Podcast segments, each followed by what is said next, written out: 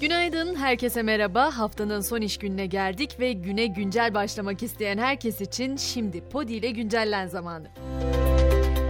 İstanbul Büyükşehir Belediye Başkanı Ekrem İmamoğlu hakkındaki mahkumiyet kararı sonrası dün altılı masa liderleri Saraçhane'de bir araya geldi. Yalnızca Saadet Partisi lideri Karamollaoğlu sağlık kontrolleri nedeniyle mitinge katılmadı. Tüm liderler konuşmalarında haksızlığa, hukuksuzluğa karşı adalet vurgusu yaptı. Öte yandan İmamoğlu davasına bakan savcı verilen cezayı yeterli bulmadığı gerekçesiyle kararı istinafa götürme kararı aldı.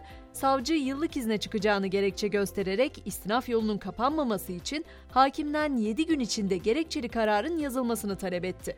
Hazır yargı başlığıyla başlamışken hemen bir haber daha ekleyeyim. Ekmek aptal toplumların temel gıda maddesidir diyen Ekmek Üreticileri Sendikası Başkanı Cihan Kolivar'ın 9 yıl 1 aya kadar hapsi istendi. Bu davanın yargılaması ise 7 Nisan'da başlayacak.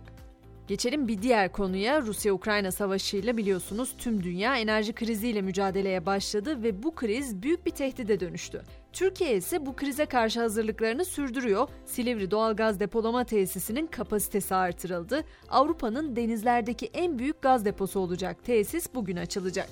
Avrupa'ya doğru ilerleyelim. Avrupa Birliği Liderler Zirvesi Brüksel'de başladı. İki gün sürecek zirvede Ukrayna-Rusya savaşı, enerji, savunma ve güvenlik konuları ile birlikte Ukrayna'nın temel altyapı kayıplarının onarımı konusu görüşülecek. Bu arada Avrupa Birliği liderleri Bosna Hersek'e adaylık statüsü verilmesi konusunu da onayladı. Adaylık statüsü deyince hemen böyle Bosna Hersek acaba aday mı oluyor diye düşünmeyin. Adaylık statüsü bir ülkenin uzun yıllar alacak Avrupa Birliği'ne katılım sürecindeki ilk adımı oluşturuyor. İlerleyen aşamalarda katılım müzakereleri başlıyor ama müzakerelerin başlaması da yıllar alabiliyor.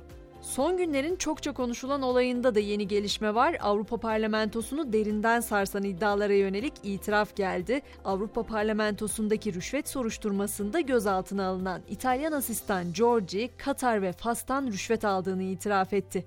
Belçika medyasına göre Georgie, çocuğunun annesi olan ve rüşvet iddiaları üzerine görevinden uzaklaştırılan Avrupa Parlamentosu Başkan Yardımcısı Eva Kaili'yi korumak için bütün suçu kendi üstlendi.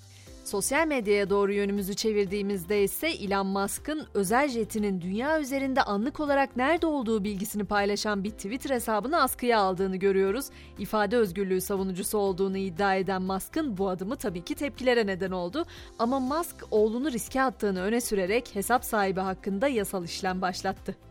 Bir diğer sosyal medya platformu YouTube ise topluluk kurallarını ihlal eden kötü yorumlarla ilgili yeni bir karar aldı. Şirket kullanıcıların kötü yorumlarda bulunarak topluluk kurallarını ihlal etmesi halinde 24 saat boyunca başka yorum atmasını engelleyecek.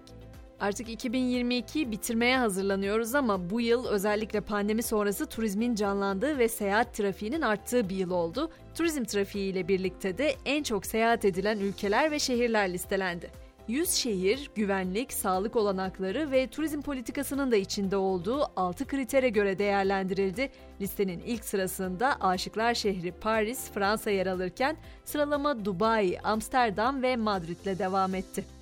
İngiltere'de ortalığı karıştıran Meghan ve Harry belgeselinin son 3 bölümü yayında. Çift doğrudan kraliyet ailesine hedef aldı bu bölümlerde. Prens Harry ayrılma konuşmaları yaptıkları dönemde abisinin kendisine bağırdığını ve bunun ne kadar korkunç bir olay olduğunu belgeselde anlatıyor. Ve noktalarken tabii ki spor dünyası diyeceğiz. Dünyanın merakla beklediği maçın hakemi belli oldu. Dünya Kupası finalinde Polonyalı hakem düdük çalacak. Katar'ın ev sahipliği yaptığı kupada pazar günü Arjantin ile Fransa arasında oynanacak final karşılaşmasını Shimon Marciniak yönetecek. Böylece sabah güncellememizin sonuna geldik ama akşam 18'de yine görüşünceye kadar herkese mutlu günler diliyorum.